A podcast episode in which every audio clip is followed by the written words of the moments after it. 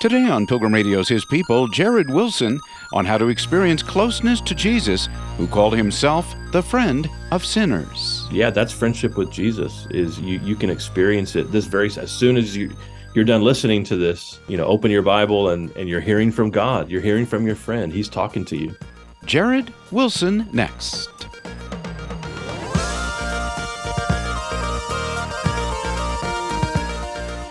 Jared Wilson has a background in pastoral ministry and in teaching on the seminary level. In today's discussion, he'll help us understand what Jesus meant when he called his disciples friends, what it means that he's a friend of sinners, and how we can experience true closeness with him. His new book is titled Friendship with the Friend of Sinners. Jared teaches at Midwestern Seminary. Jared, tell us about the idea of this book. Uh, the idea for the book has really kind of come about through just my own devotional life. It's kind of an expression of things that I've been working through just as a follower of Jesus myself over the last you know number of years. Um, and then have tried to sort of uh, tool around with a little bit in some of my preaching, some of my speaking ministry, um, this idea of what kind of friend Jesus is and what a friend Jesus is to sinners. But it was a number of years ago. A friend, a friend of mine, um, shared with me or or just kind of reminded me of um, um, Exodus chapter 33 where uh, it says thus the Lord spoke to Moses face to face as one would a friend.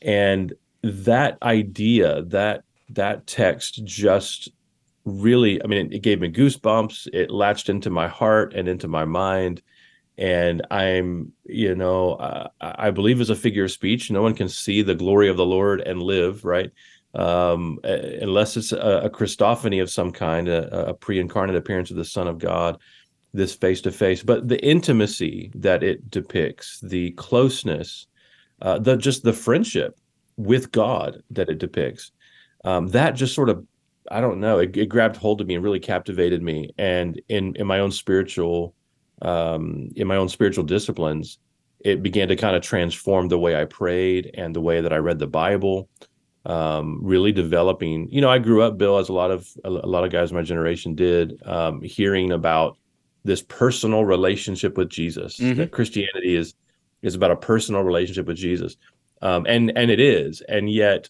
I've just always struggled with relating to to Jesus as a real person.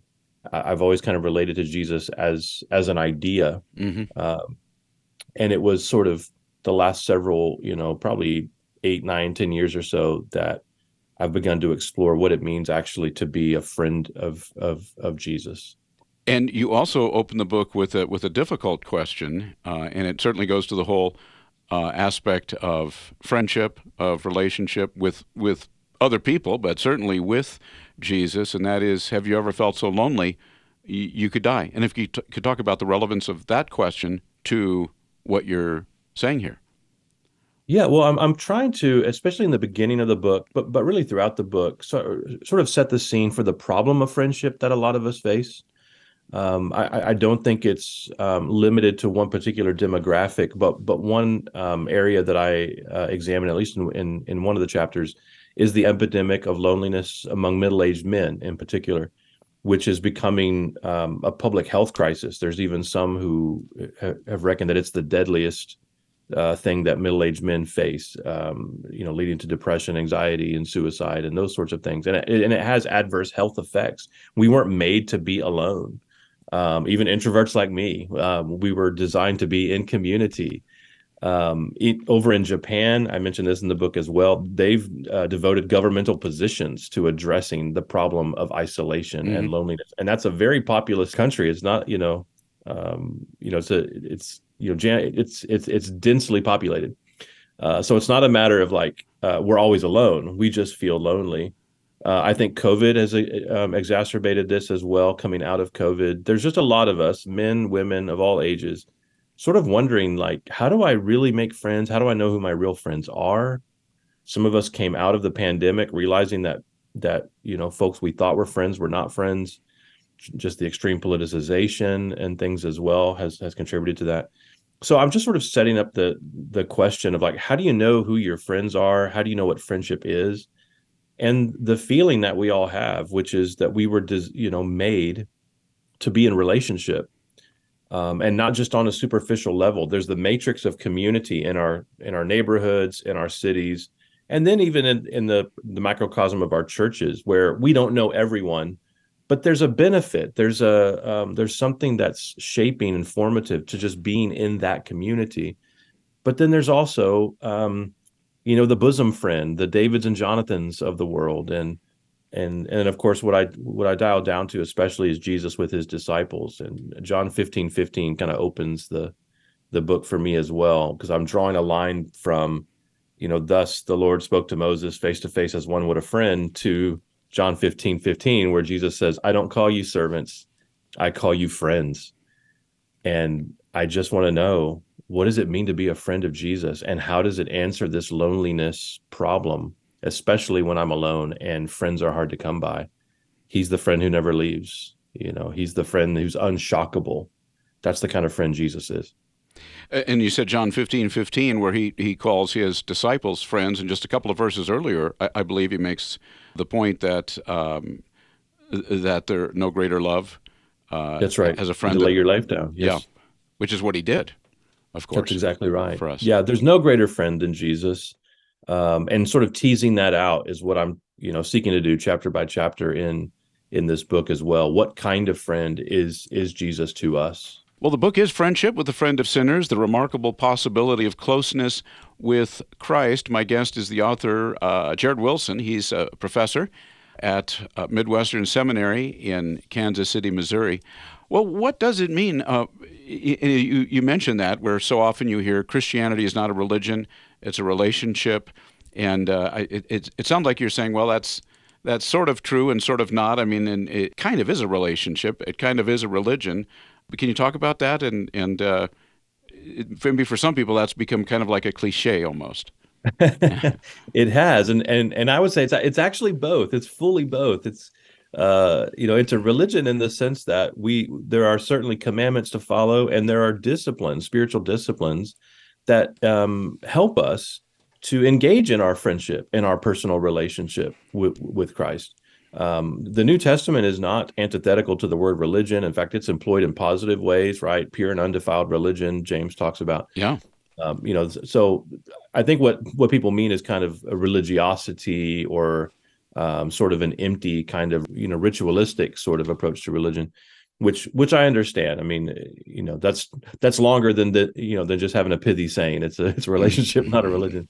Uh, but I think we tend to fall in one of two ditches, almost on either side of that idea, which is um, some of us pursue Christianity as an academic or intellectual exercise. We love to learn more things, mm-hmm. and we need to learn more things. We need to know our Bibles better. We need to know the doctrines of the Christian faith we are transformed by the renewing of our mind. So that information is the beginning of that. But for uh, you know a great you know uh, you know number of seasons of my life the, it it, it kind of stopped at the information. It didn't really get into uh, renewal for me. It was just about knowing more. And my you know my christianity my fellowship of christ was just about becoming uh, more and more educated with bible knowledge on the other hand, there are those who kind of, you know, they see the danger in that of just becoming some kind of egghead or just, you know, becoming a, um, you know, Bible knowledge person without without heart level uh, effect, and they tend to sort of move away from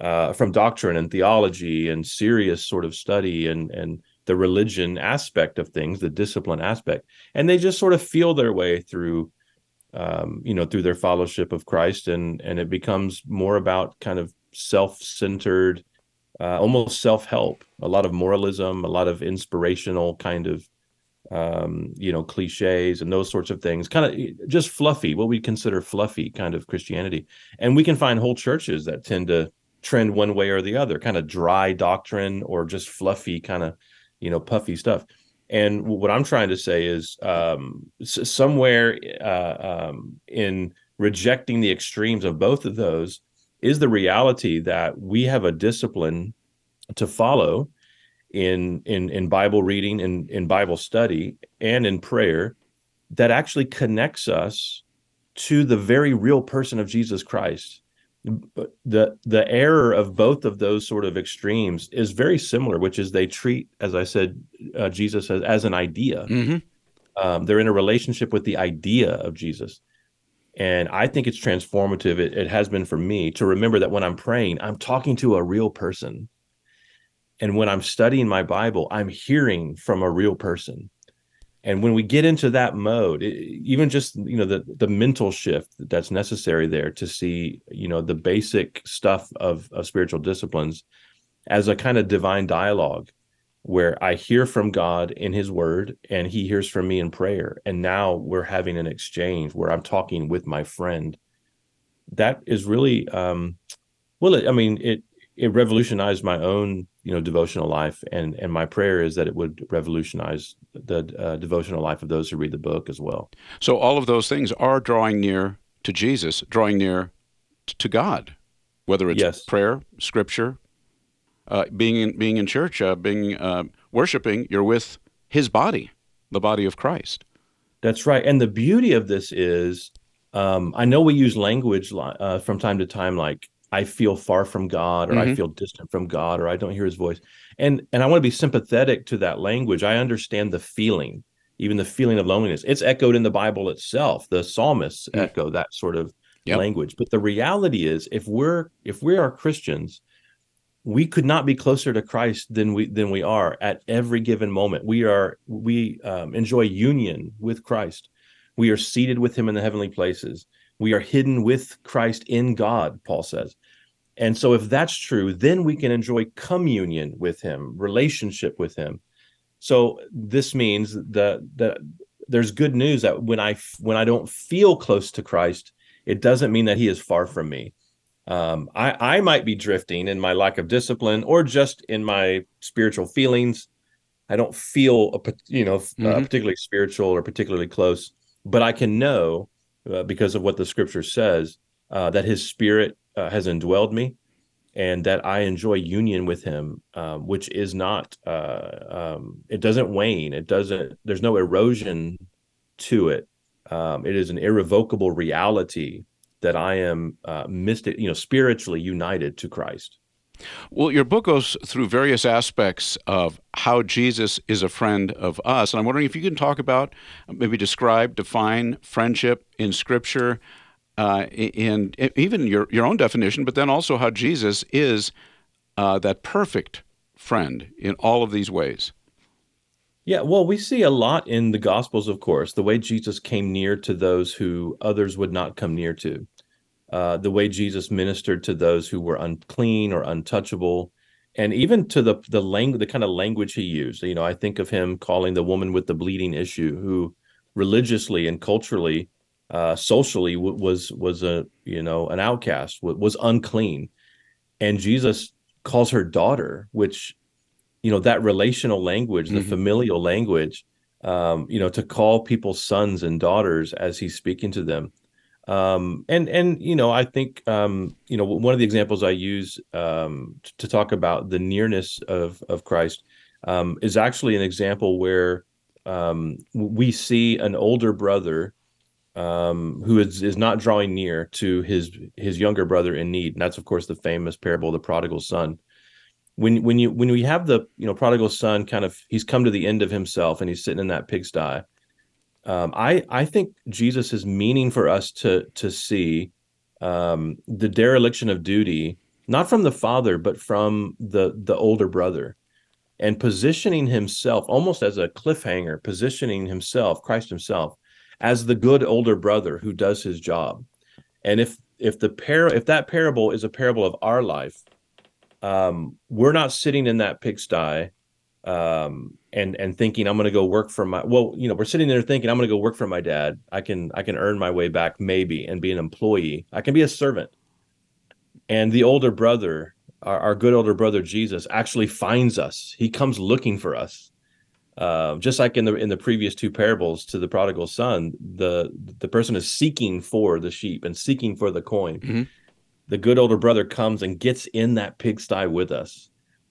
That's the difference between Christ and really everybody, you know, everybody else. Jesus is the older brother who does his job, and everybody else is the other guy. And he'll, he, as he says, he, he'll never leave us, He'll Or never forsake us us. or forsake us. Yeah. and we're so easy to do that with human beings or even with Jesus himself. And isn't it wonderful, Bill? This is something I, I talk about in the book as well. When, you know, with our human relationships, so say we have a friend that we've really invested in and really poured into, and they just kind of give us the cold shoulder or they just, you know, get distant from us. Mm-hmm. And then they reach out, say weeks go by, maybe months, maybe a year, and they give us a phone call or they shoot a text or say they drop by the house. And we're happy to see them, but isn't there a little bit like, hey, you know, where you been? You know, there's a little bit of irritation maybe mm-hmm. about how much we've done for them. I mean, this is how I, you know, I sometimes feel. I've done so much for you, and you've kind of, you know, blown me off here, and now you're showing up and you're trying to act like nothing's wrong. Well, Jesus isn't like us. We we are so fickle. We'll go days without prayer, maybe weeks, uh, without really investing in in in the spiritual disciplines. We will neglect our friendship with Him, and when we finally drag ourselves into His office or show up on His doorstep, yeah, He doesn't open the door and He doesn't say, oh, "My my my, look what the cat dragged in." You know, who do you think you are? You're going to give me the cold shoulder? No, he opens the door and he's so happy to see us. He's he we, we pick up right where we left off. Mm-hmm. There's no begrudging us. There's no passive aggression with Jesus. Um, he he's not like us in that way. Um, you know, he he he really is the friend who is e- he's more eager to hear from us than we are to speak to him.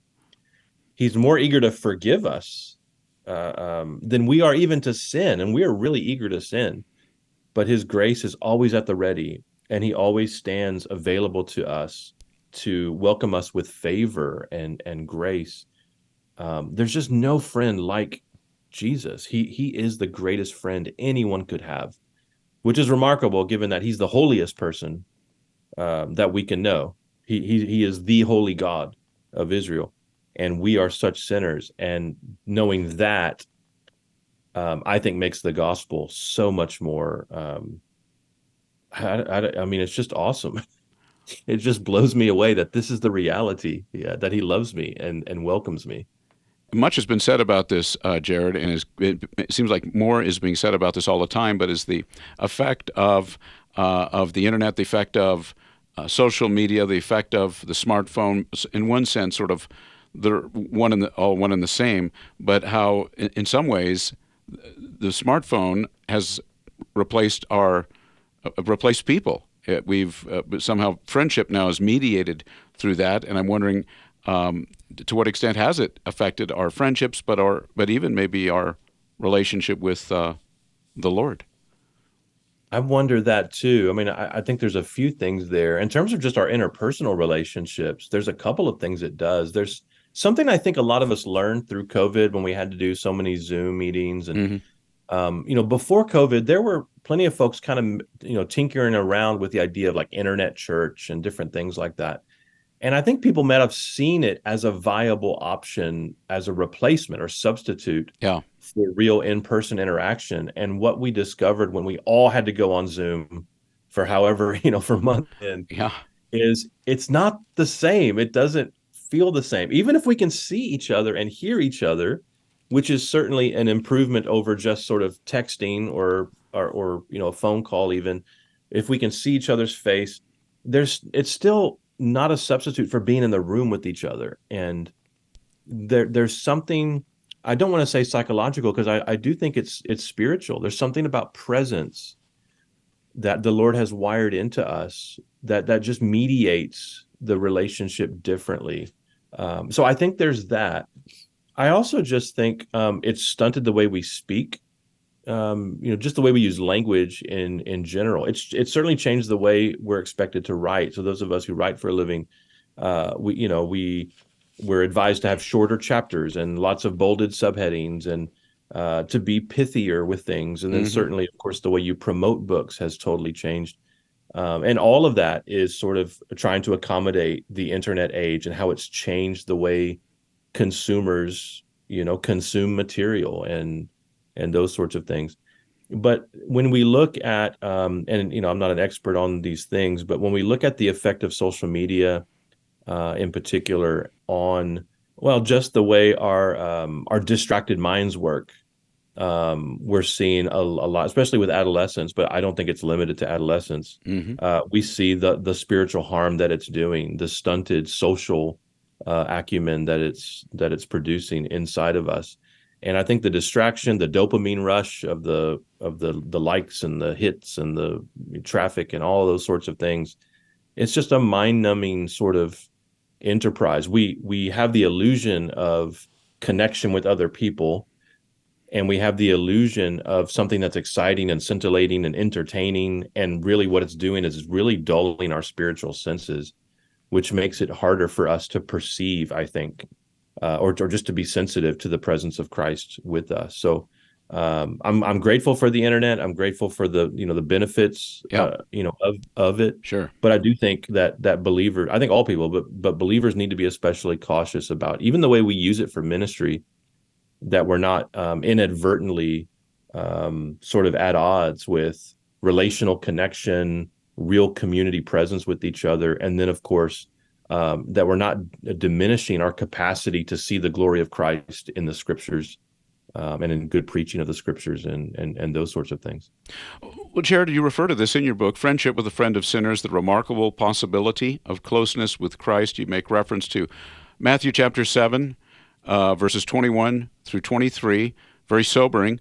A couple of verses there. C- can you talk about what, what, what they say? And sometimes it's not fair to just give you uh, references like that. Well, I just want to um, read it straight. uh, and then what its relevance is. Memory. Yeah, and I and then and then what what the relevance is too. Sure. Matthew 7, 21 through 23. Not everyone who says to me, Lord, Lord, will enter the kingdom of heaven, but only the one who does the will of my Father in heaven. On that day, many will say to me, Lord, Lord, didn't we prophesy in your name, drive out demons in your name, do many miracles in your name? Then I will announce to them, I never knew you. Depart from me, you lawbreakers. This is, Bill, to me, um, this is just my own mileage here. It's the scariest passage mm. in all of Scripture. Yeah. Oh, um, it is for me as someone who has devoted now um, approaching 30 years in in ministry because what Jesus is saying is you can do a lot of stuff in my name and not and not actually know me. And that is so sobering to me that we have at, at the end of days, you know, Jesus is, um, you know, foretelling there will be some who say, Hey, we did all this stuff for you, Jesus. We cast out demons in your name. We, you know, uh, we, we were super religious in your name. And it just cautions me it it it reminds you know chastens me it reminds me that doing things for jesus is not the same as knowing jesus that being religious or being in ministry or even being a good writer a good preacher a good professor none of that is a substitute for knowing jesus but it also tells me brother that um, if the entrance into the kingdom which jesus is forbidding these people who are doing all this stuff if the entrance to the kingdom is just knowing christ being in a relationship with Christ, then I don't need to perform for other people. Um, I don't need my jobs. I mean, I need them to, you know, pay my bills and those sorts of things. But if I if it all went away tomorrow, I guess is what I'm trying to say. Yeah. If if I could if I lost my voice and couldn't preach anymore, if if I just, you know, lost my mind and couldn't write anymore or whatever, if I have Christ, I have everything.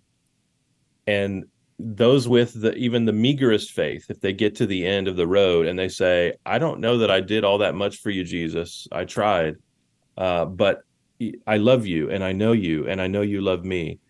Um, that person's getting in because he's not claiming any kind of merit badges or or he's he's not he's not reciting his resume um, at the end. And um, i just want to be I want to be um, sober minded enough to know like I'm not getting into heaven on my resume, um, but on the resume of Jesus, and and that's what ultimately matters. I've got to let you go here, uh, uh, Jared, but you make an interesting point that the closer we, uh, the more and closer we walk with Him, with Jesus, the more we s- realize our own deficiencies or our distance from Him. And you think, well, as I'm drawing close to Him, it, it w- wouldn't work like that. But actually, can you talk about that? Why, why, why, is, why does that happen? Yeah, I think it has something to do, Bill, with you as you get closer, or, or just this the experience of closeness. You're getting closer to His holiness and to His glory, and which is going to illuminate more inside of the darkness in our own hearts. So certainly, as I follow Jesus over time, there's going to be, you know, these victories that I experience, ground that I gain. Uh, you know, by His grace, I'm I'm able to conquer things in my life and be a better repenter. But I, in a way, I see more sin in myself, and I see more weakness in myself because the closer I get to Him, the more that is now illuminated inside of myself. Um, which is why I think, honestly, I think it's why um, the the marks of increasing closeness with with, with Jesus um, are not necessarily um, you know uh, uh, you know becoming theological giants or academically inclined giants or whatever but it's a it's the fruit of the spirit we become more gentle and we, we become more peaceful and you know we become more kind and and why is that because the closer you get to christ the more humble you become, you, the more humbling it is to be in the proximity of this friend that we have. Uh, so it, it it it's it softens us to be uh, so close to that glory. I think. Well, if this sounds uh, a, a, bit mysterious, perhaps to to somebody listening to this, how, how does this whole friendship with Jesus begin or get started? Yeah, I, I, mean, it begins as soon as you're able to say to to Jesus, "Thank you for dying for me. Thank you for rising for me. Thank you for being my friend."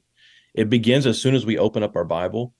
Uh, we may not feel any particular, you know, passion or something happening, you know, um, some kind of, you know, Holy Spirit goosebumps or anything. Mm-hmm. But every time we open that Bible, we are. It is a burning bush moment. We are hearing the voice of God. He is speaking to us from His Word so it begins as soon as we hear his voice through his word.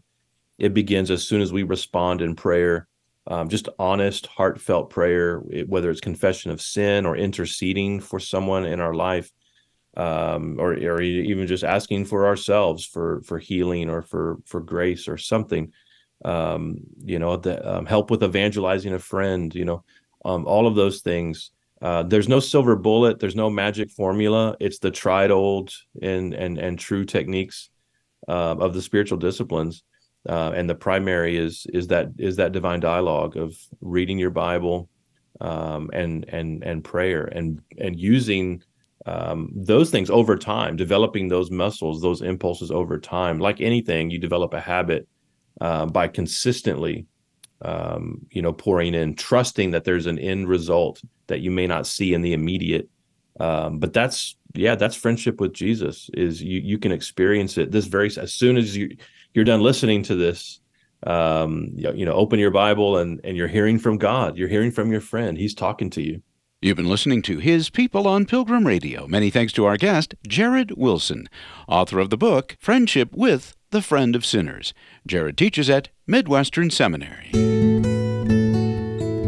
Coming up on tomorrow's program, it's Corey Higdon on why religious liberty is critical for everyone. That's the argument. That's what we're contending for. It's it's that when when that's part of our society, it creates conditions conducive to belief. And so let's let's not lose sight of it. Let's protect it. Let's contend for it. Uh, let's send Christians to law school to continue to be in these organizations, and let's have Christians in the political realm. That's where we, we need people there making this case out of love of neighbor and for the gospel. That's tomorrow at the same time, right here on His People. Thanks for listening.